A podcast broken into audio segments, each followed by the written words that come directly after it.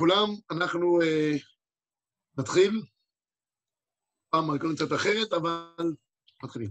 אנחנו uh, היום נעסוק בשני דברים מרכזיים בענייני הדלקת נרות חנוכה.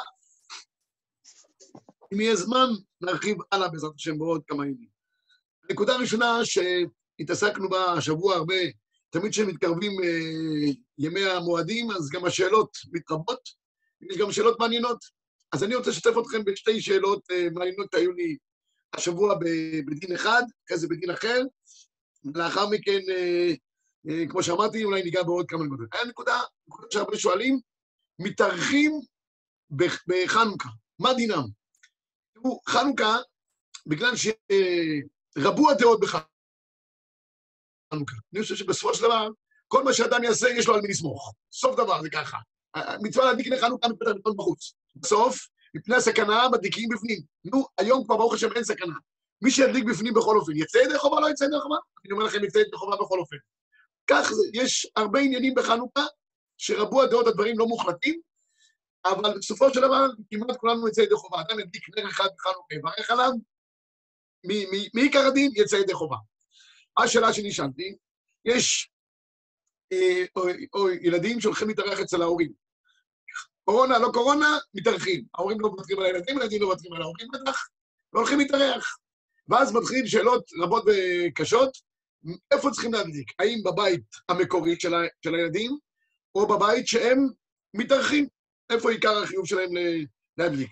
השאלה שאני נשאלתי, יש זוג שנשוי טרי, האישה עוד לא יודעת לבשל שבת, הם גרים במושב מסוים ליד פתח תקווה, והם מהלכים ברגל עד לבית של ההורים, כל ערב שבת זה ככה. אחרת, אין להם מה לאכול, חס ושלום. אז הם הולכים ברגל, לשם, וחוזרים בסיום הסעודה חזרה לביתם לישון. לא ישנים את ההורים, ישנים בביתם. השאלה שנשאלה היא, איפה הם צריכים להדליק נרות חנוכה? מה, מה, מה העניין? העניין הוא שסוף דבר, הבית שהם יושבים בו, הבית הקבוע שלהם, אליו הם חוזרים, הם יהיו בו בליל ראשון של חנוכה. תגידו, בליל שני, זה לא משנה, עד הימים. אבל מצד שני, זמן ההדלקה נמצא אצל ההורים, הם נמצאים שם. מה הם צריכים לעשות? אז בואו רגע נעשה חשבון פשוט. זמן ההדלקה העקרוני, אתמול הרחבתי בזה גם בישיבה בהרחבה רבה, זה זמן צאת הכוכבים לפי רוב הדעות. חוץ מכמה אשכנזים סוברים פינת ראשונים שזמן השקיעה הוא זמן ההדלקה, אבל רוב רובם של האשכנזים, כולל הספרדים, סוברים שזה סוף השקיעה. סוף השקיעה הכוונה היא צאת הכוכבים, בערך בסביבות שעה חמש היום, זה זמן ההדלקה האידיאלי. בו ברגע שמתחיל זמן ההדלקה, מן הראוי להדליק נרות חנוכה. לא להתעכב דקה אחת. מצוין, כתוב לא להתעכב, לא לפני ולא אחרי. במידה ואדם לא יכול להדליק מיד, אז יש לו את הטווח זמן של קלטה רגל מן השוק, שזה שוב פעם הזמן האידיאלי להדליק נרות חנוכה, חצי שעה היא נקראת קלטה רגל מן השוק, במידה וגם הזמן הזה הוא בלתי אפשרי מחמת זמן כזאת או אחרת, הוא יכול להרחיב את הזמן בכל זמן שקלטה, שלא קלטה רגל מן השוק. היום, בימינו, זה יכול להיות עד אה, שמונה, תשע בלילה בערים, בערים רגילות, ביישובים נידחים, או כל מיני מקומות אה, עלומים, אבל בערים הרגילות, עד שעה תשע, שמונה, זה ודאי נקרא אה, לא קלטה רגל מן השוק. מצוין. כיוון שהם נמצאים בזמן ההדלקה, דהיינו, בזמן הצד הכוכבים אצל ההורים, אולי הם חייבים להדליק שם, במיוחד, שגם צועדים שם על סעודת שבת, מה הדבר האידיאלי שצריך לעשות? אני גם אתמול, כשהרב עמר היה אצלנו בישיבה, אז התרצתי איתו בדרך לרחם, מה, מה, מה עושים? אני אגיד לכם מה הרב עמר פסק לי גם, ומה חשבתי אני אגיד. תשמעו, יש שתי אפשרויות לאותו זוג. השאלה אם הולכים להורים לפני פלג המנחה או לאחר הפלג המנחה. מה זאת אומרת? לפני פלג המנחה אי אפשר להדליק נרות חנוכה. גם בדיעבד, גם מי שלחוץ, גם מי שעסוק, וחושב שבזמן ההדלקה, דהיינו בזמן צאת הכוכבים, הוא לא יוכל להדליק, להדליק מבעוד יום לפני פלג המנחה, בלתי אפשרי. בכלל, כל דבר שהוא לפני פלג המנחה, הוא לא יכול להשתייך באיזושהי צורה ללילה הבא אחריו. מפלג המנחה, זה יכול להשתייך. למשל, בשבת, אדם יכול לקבל שבת לעצמו, שבת מוקדמת, מפלג המנחה ואילך. אישה יכולה להדליק נרות שבת, אם מחליטה, לא יודע מה לעשות, אחרי רוצה שבת, מפלג המנחה ואילך. קודם פלג המנחה, אין קבלת שבת, אין הדלקת נרות שבת. המשנה שאלה אותי, אם אני אדליק נרות שבת מוקדם, אחרי זה אני נכנס לפני הפלאג, אמרתי לה, זה נרות נשמה. זה נשמה, נרות הנשמה שבירך ברכה לבטלה. אבל זה לא נרות שבת קודש, זה, זה פשוט ברור. טוב, אז, אז אמרתי, אם הם הולכים, אם הם הולכים לפני הפלאג, אין מה לעשות, ומה הם כן יכולים לעשות? ולמנות שליח. ותכף אני אדבר היום קצת בענייני שליחות בחנוכה ברחבה. למנות שליח, שייכנס לביתם, ידליק להם את הנר חנוכה איפה שהם נוהגים להדליק, בטח הם נוהגים להדליק מבחוץ, אז זה הדבר האידיאלי שידליק להם מבחוץ, כפי עיקר הדין, ובזה הם יצאו ידי חובה, נגמר העניין. שליחות, באופן עקרוני, יכולה להועיל בעניין של הדלקת נרות, אבל תכף אני ארחיב על זה עוד טיפה, זה לא כל כך פשוט. זה אפשרות. אפשרות נוספת, זה שהם ימתינו אחרי הפלאג, ישימו כמות שמן גדולה, שתספיק, שימו לב טוב, וזה לכל אחד מאיתנו.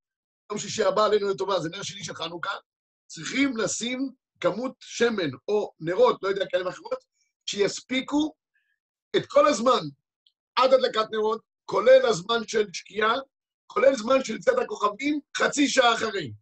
כי נר חנוכה צריך לדלוק חצי שעה מינימום. אז מרגע שמדליקים לפני הדלקת נרות, שבת, עד חצי שעה אחרי צאת הכוכבים, זה כמות לא מבוטלת של זמן, זה בערך יוצא שעה וחצי, פלוס מינוס. אז נא לשים כמות שמן, זה לא צריך להיות כל כך הרבה. אני חושב שחצי כוסית שמן מחזיקה איזה שעתיים. תקנו אותי אם לא. ו... ובעיקר, לא לסמוך על הנרות האלה שמוכרים אותם בשלוש שקל, 44 נרות צבעוניים לילדים ב... זה נרות יום הולדת, זה מצוין. אבל זה לא יכול להיות נרות של חנוכה. ולמה? כי נרות חנוכה צריך להיות חצי שעה מינימום. ביום-יום הם דולקים חצי שעה, זה בסדר. בערב שבס קוידש, שצריך כמות שמן או נר גדולה, זה לא תופס. אי אפשר להדליק בנרות האלה, רבי ישראל. נא לשים לב לדבר הזה. אז אם הם יכולים לשהות דקה אחרי פלג המנחה, להדליק בביתם עם הכוסיות שמן לטווח הזמן שישאר עד אחרי צדק כוכבים, זה הדבר האידיאלי, הטוב ביותר שיש. במידה ובלתי אפשרי, הם חייבים לצאת יותר מוקדם, כי הם הולכים רגלית, והם צריכים להגיע, כי הם חוזרים גם רגלית וכולי. במקרה כזה, מה, מה, מה הם יכולים לעשות? יש אפשרות, חשבתי, בצורה פשוטה, אולי לסמוך על זה שהם אוכלים בבית ההורים, וכשהם אוכלים בבית ההורים, אז ממילא הסעודה שם גם נחשבת כסעודת קבע, זה מקומם.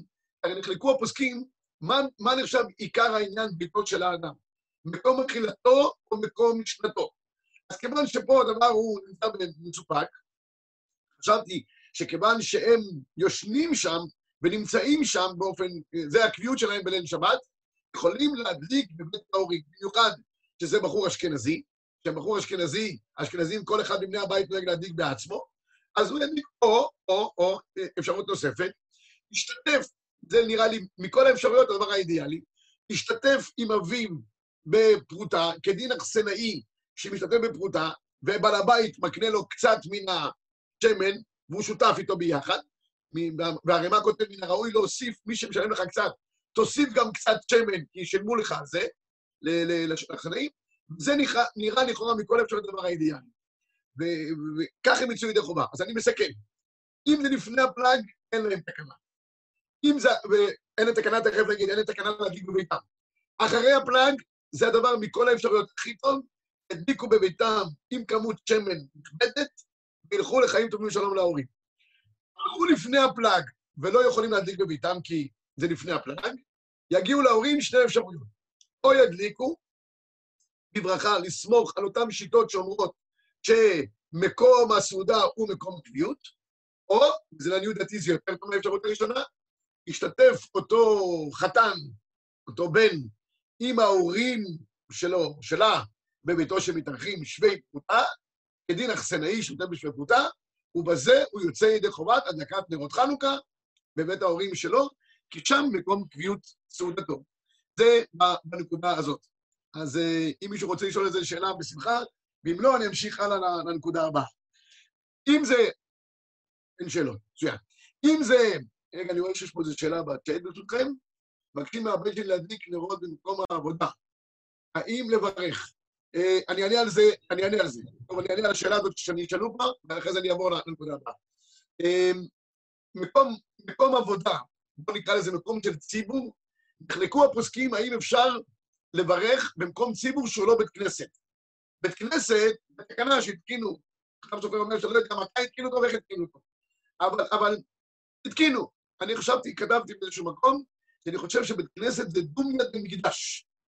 וכל ענייני חנוכה זה דומיה דמקדש, לכן חייבים להדליק בשמן, אי אפשר להדליק בחשמל או דברים אחרים. צריך להיות דומיה דנר שהיה במקדש, וזה על ידי...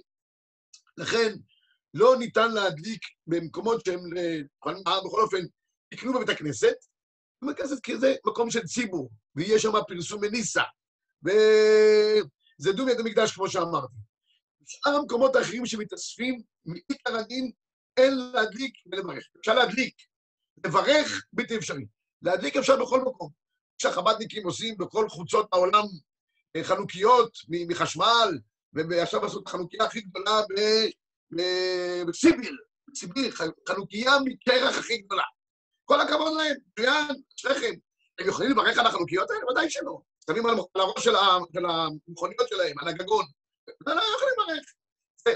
מברכים או בבית, או כמנהג ישראל, בתי כנסיות. באולמות, בכינוסים, במקום עבודה, לא מברכים, אפשר להדליק בלי ברכה. אלא מה? בא הרב עובדיה יוסף ואמר, אם יש שם אנשים שבוודאי לא יצאו ידי חובה, לא הולכים, לא מדליקים בביתם, לא הולכים לבית הכנסת, במקרה כזה יש מי שמתיר בכל אופן להדליק ולברך, רק הוא הוסיף, הרב עובדיה, שמן הראוי שיתפללו שם מאיירים, שיהיה כאין בחינה של בית הכנסת. זה הדבר האידיאלי. אז אם יש אנשים ודאי שלא לא, לא מדליקים נרות, לא מדליקים ולא ידליקו נרות, אפשר לסמוך על הפויסקים, להדליק ולברך. אם יהיה אפשר לקיים שם תפילה, הרי שזה הדבר האידיאלי, ככה אנחנו יודעים, שזה איזושהי בחינה של בית הכנסת. עד כאן בשאלה שנשאלנו. עכשיו אני חוזר חזרה למתארחים והאורחים. שאל אותי בחור אתמול, אנחנו הולכים לסבתא. הסבתא היא מרוקאית. סבתא מרוקאית היא סבתא שיודעת לארח, זה לא סבתא אשכנזייה שיוצאת ידי חובה בכמה לטקס, ושולחת אותם הביתה כמה שיותר מהר. היא רוצה לארח אותם כדי בית, בעין טובה ובנפש חפצה.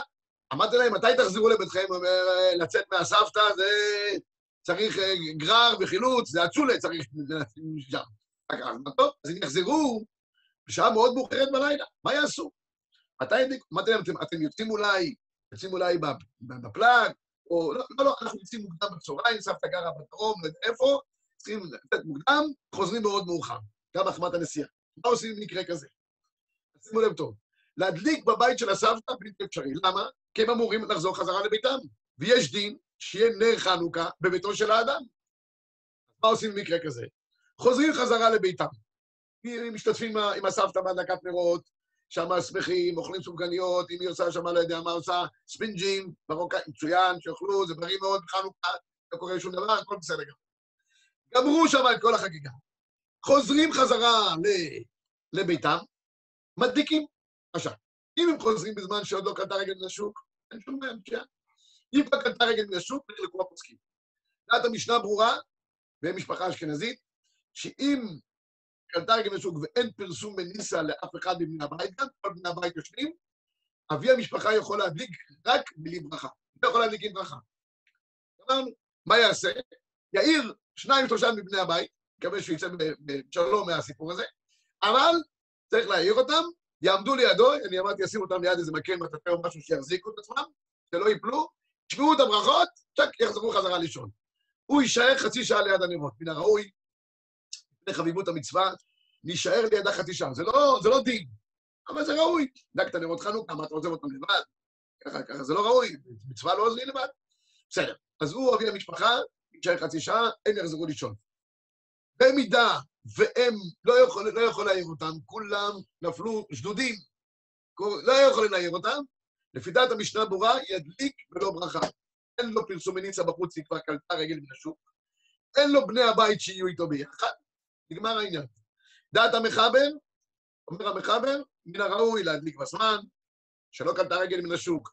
אבל גם אם קלטה רגל מן השוק, ואפילו אין פרסומי ניצה, כל הלילה כולו כשר להדלקת הנר, אי לכך ובהתאם לזאת, גם אם יש אנשים לידו, גם אם אין אנשים לידו, הוא מדליק נקודה.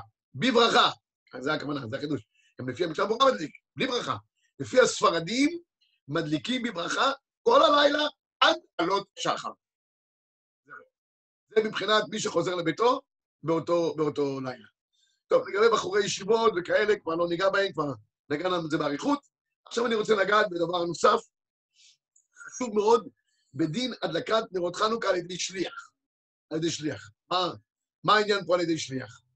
פה אני רוצה לגעת בנקודה אה, מעניינת וחשובה. יש לנו שלוש סוגי מצוות עשה, שבהם אנחנו דנים האם שליחות יכולה להועיל או לא יכולה להועיל. מקור, דבר, מקור הדברים זה קצות, בסימן קפ"ב, סעיף קטן א'. בדרך כלל אנחנו אומרים שבכל התורה כולה, שלוחו של אדם כמו איסו, גמרא בקידושין, דף א' א', כן, שנאמר, ושלח ושלחה מלמד שהוא עושה שליח, מלמד שהיא עושה שליח. בקיצור, שליחות עובדת על פי ההלכה. מצוין, הרבה פעמים אנחנו רוצים דברים שאנחנו רוצים אותם על ידי שליח, ויוצאים מזה ידי חובה. אומר ההקצות, שם התוספות ריד, נכון, שליחות יכולה להועיל, לא בדברים שבהם המצווה צריכה להיעשות בגופו של האדם. אם זה דין בגופו, שליחות לא יכולה להועיל. כמו שאומר התוספות ריד, לא יכול אדם לבוא לאיזה אדם, להגיד לו, שמע, אין לי כוח היום להניח תפילין, אני רוצה לישון כל היום כולו, אה, ברצף, קח עשרה שקלים, תניח לי תפילין, תגיד על קריאת שמע, לא יותר מזה. אין דבר כזה. אדם חייב להניח על גוף התפילין. מישהו קשה לו לאכול מצה, בטח אם הוא רוצה לאכול ארבע כזה טוב. לוקח איזה אחד שבלי עין הרע יש לו יכולת קיבולת רחבה ביותר, סוף העולם ועד סופו, אומר, אתה אוכל ארבע, תאכל גם ארבע בשבילי. אין דבר כזה. מצווה לאכול מצווה בגופו. סוף דבר, דברים שבגופו של האדם שליחות לא יכולה להועיל. נקודה. זה פשוט ברור לכולם. מצוין. אלא מה? דברים אחרים שהם צריכים רק להתייחס לאדם, ודברים שצריכים לעשות בגופו, בממונו או בביתו של האדם, שליחות יכולה להועיל. ושם אנחנו אומרים גדר של שליחות. אם חשוב לי התוצאה ולא המייס עצמו. למשל, קידושין, יכול להועיל שליח. לא צריך שאני אתן את הכסף קידושין לאישה. הוא שולח, יש אישה, מצוין. זה דבר שנעשה בממוני, עיקר העניין ממוני, זה לא דין דווקא בגופי. תן לה את הממון, קודשת לי. גירושין, זה דבר. אדם רוצה שמישהו אחר יפריש לו תרומה. נו, וכתוב שם, אה, אתם גם אתם, מה אתם בברית, השלוחכם לברית, יכול להועיל. הוא הדין לגבי קורבן פסח בשחיטה, וכן זו הדרך. בהרבה דברים. אה, שליחות יכולה לקיים המצווה עבור המשלח, וזה מתייחס אליו, ואין שום בעיה בדבר. אני רוצה לשים מזוזה בבית שלי. אין לי זמן לשים מזוזה, אני עסוק. תעשה לי מזוזה, תעשה לך מזוזה, אין שום בעיה, מצוין. סוג שלישי, רבי ישראל, ואחרון, זה דבר שהוא משולב ביחד. דברים שאדם צריך לעשות באופן כזה או אחר, שליחות יכולה להועיל בהם, אבל זה דברים שאין תלויים גם באמירה ובשמיעה. זאת אומרת, זו מצווה שצריכים לעשות אותה, אבל כדי לצאת בידי חובה, אדם חייב או לומר או לשמוע. דברים שהם תלויים באמירה ובשמיעה, זה לא חייב להיות דווקא בגופי, אבל אני חייב לשמוע או לומר את זה, שם שליחות יכולה להועיל באופן חלקי. דהיינו, מישהו אחר יעשה את המעשה, אבל אני חייב לעמוד לידו, לשמוע את זה על, ידי, על ידי בעצמי, זאת אומרת, על ידי גופי. לא יכול להיות שהוא יעשה את כל העסק. דוגמה לדבר, כולנו סומכים על החלק השלישי הזה, בהרבה מצוות. קראת המגילה. קראת המגילה, יש חובה לקרוא את המגילה. כל אחד מאיתנו קורא את המגילה בפורים, אני בטוח שלא. מה כן עושים? דבר פשוט. מישהו אחר קורא את המגילה, אבל אני עומד על ידו. לא יכול להגיד לו, תשמע, תקרא לי את המגילה, אני הולך עכשיו לעשות ביזנס בבורסה. זה לא עובד, אין דבר כזה. אם מישהו אחר קורא את המגילה, אין בעיה, אבל כיוון שזה דין, זה מצוות עשה שתלויה בשמיעה, אתה מוכרח לעמוד לידו לשמוע. הוא הדין לגבי תקיעת שופר. כל אחד יודע לקרוא בשופר? לא. אבל כל אחד חייב לעמוד ליד מי שתוקע בשבילו, כן? זה מצווה שבגוף, שתלויה בשמיעה או באמירה, לעמוד ליד יכול להועיל, מצוין. מה קורה לגבי הדלקת נרות חנוכה? הדלקת נרות חנוכה זה מייסה. זה מייסה שתלוי בהדלקה. אדם צריך שבביתו, נר איש וביתו, שבביתו יהיה נרות חנוכה. אבל יש גם עניין של ברכות בחנוכה. ובעיקר אני מדבר לגבי העניין של הברכות, זה לגבי העניין של, ה, של, ה, של הברכת הניסים. ברכת הניסים זה חובה על האדם בעצמו. נכון שמישהו אחר יכול להדליק בשבילי בביתי, מצוין. אבל יש פה לא רק דין מייסה המצווה, אלא יש גם דין שהוא תלוי ב, ב, ב, באמירה של דברים מסוימים. פה, אם אני עושה שליח, חלק מהפרויסקים אומרים, אתה חייב לעמוד על יד מי שמדליק לך את הנרות חנוכה. אני קורא את הראשון לפסקי טובות, מצוות שהן אה, חיוב בגוף, אבל תלויים בדיבור ובשמיעה, כן? במצב כזה, יכול למנות שליח שעשה עבורו את המצווה. אמנם אין המשלח יוצא ידי חובתו, אלא אם כן עמד אצל השליח בשעת עשיית המצווה, הוא מכוון להוציא אותו ידי חובה. אני אגיד פה נפקא מילה מאוד מעניינת. בחלק השני, ששליחות יכולה להועיל, המשלח יכול לברך בשבילי בלי בעיות. הוא עושה את כל המצוות, הוא גם מברך. במצוות שהן תלויות בדיבור, כמו למשל תקיעת שופר, אם המשלח לא יצא ידי חובה, הוא תוקע, הוא גם, הוא גם מברך, ואנחנו יוצאים ידי חובה. אבל אם הוא כבר יצא ידי חובה, אם אני יכול לברך בעצמי, שומע, אני חייב לברך בעצמי, ולא לתת לו את האפשרות גם לברך. זה ההבדל שיש בין שני סוגי המצוות. לכן, בהדלקת נרות חנוכה, יש חיוב שבביתו של האדם ידליק יהיה נרות חנוכה, אבל יש גם חיוב הודעה על נרות חנוכה.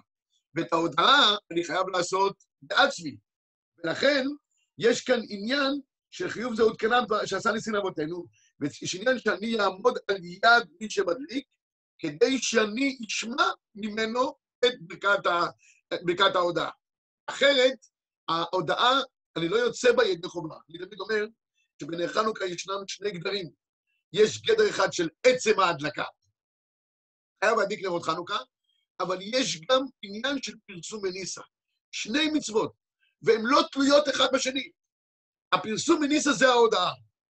ההדלקה זה הדלוקה. אז בשביל מה יישא הדלוקה? שליחות יכולה להועיל. אבל בשביל מה יישא ההודעה? זה כבר מצווה שבגופי. זה כבר דבר אחר. עכשיו, בשביל זה אני צריך לעמוד ליד, ליד, ליד השניח. אני אתן לכם דוגמה למה אין תלות בין זה לזה. חובה להדליק נר חנוכה בחוץ, משום פרסום מניסה. מצוין. מה קורה בשעת הסכנה? הגמרא אומרת מסכת שבת, ובשעת הסכנה ואילך, מדליק בתוך ביתו ודיו. מה זה ודיו? למה ודיו? מה הנה ודיו? פשוט מאוד. יש מצווה להדליק ושיהיה פרסום מניסה. אבל במידה ויש סכנה, נו, אז יש סכנה, אונס רחמנא פטרי, לא נדליק נרות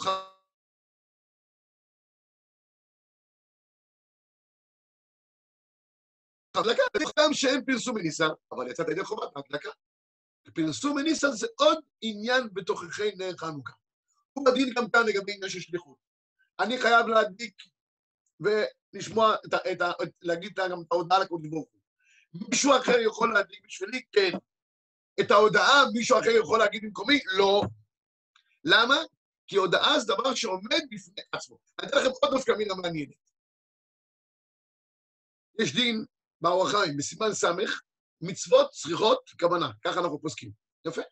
כל מצוות צריכות כוונה. בא מגן אברהם במקום ואומר, מצוות צריכות כוונה במצוות דאורייתא, לא במצוות דרבנן.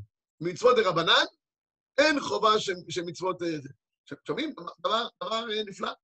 במצוות דאורייתא, במצוות צריכות כוונה, במצוות דרבנן לא צריך כוונה. עשית מצוות דרבנן, נגמר העניין. בא המגיד משנה ואומר, אבל בעניין של, אה, של מגילה למשל, קריאת המגילה, הגם שזה מדברי סופרים, חייב שיהיה בזה כוונה. גם בחנוכה צריך שיהיה כוונה. מה, מה הפשט בדבר הזה? זה מה שאני רוצה לטעון. רגע, אם היה רק מייסן מצווה, להדליק נר חנוכה, אז הדלקתי, יצאתי, נגמר העניין. אבל בחנוכה, רבותיי, יש גם דין הודאה מיוחדת, זה תקנו על הניסים. להודות לקדוש ברוך הוא על הניסים שעשה לנו. זה לא רק עשיתי מעשה ונגמר העניין. אדם חייב להודות בחנוכה, זה מה שכתוב, להודות, להלל. מי שיסתכל ברמב"ם בהלכות חנוכה, הרמב"ם כותב מפורש. הרמב"ם כותב שחובה עלינו בחנוכה, לשים את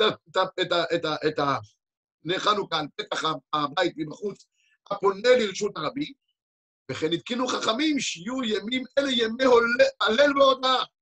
אחד זה מייסי ההדלקה בחוץ, שניים ימי הלל והודאה. ולכן זה מורכב משני הדברים ביחד, וזה לא מעכב זה את זה. עכשיו, זה ברור. בדרך כלל במצוות דרבנן מצוות לא צריכות כוונה.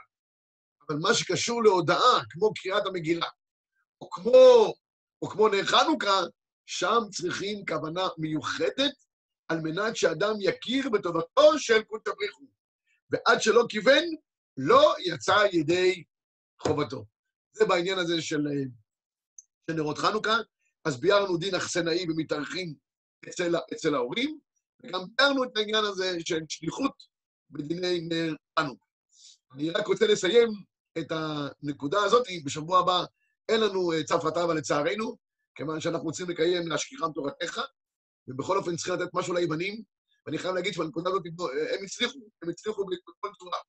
הם הצליחו בזה שבישיבות יש בין הזמנים ברבונון, יש בין הזמנים ברבונון, ובקיצור, אנחנו, אנחנו... אה, עכשיו אני רק רוצה לומר, רק נקודה אחת אה, קטנה בעניין הזה, אתמול אמרתי בישיבה, שמעניין מאוד שכל כל פרשת המועדות מסתיימת תמיד ולא תבשל גדי בחלב עמו.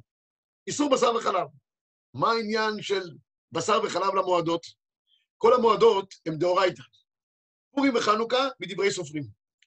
אז דורשי רשומות, כך כתוב בזוהר, אומרים שדבש אה, בשר וחלב, בשר כנגד פורים, חלב כנגד חנוכה. למה? חנוכה יש עניין לאכול מאכלי חלב, כי הנס היה על ידי אותה אישה שהשקטה אותו מאכלי חלב. בפורים זה על ידי אה, העניין של אה, סעודת פורים שמצווה לאכול בשר. אז תמיד יסיימו את המועדות בעוד שני מועדות מדרבנן שאמורים להגיע. בשר וחלב, פורים וחנוכה. וההבדל ביניהם, אומר הזוהר, כל העניין של חנוכה בא מתוך חכמים גדולים. הקדוש ברוך הוא ראה את המסירות נפש של עם ישראל מלמטה, הקדוש ברוך הוא עשה להם מסירות נפש מלמטה. שינה את הדברים, הרי זה, מה שהם עשו החשמונאים זה לא היה על פי טבע, זה לא נורמלי.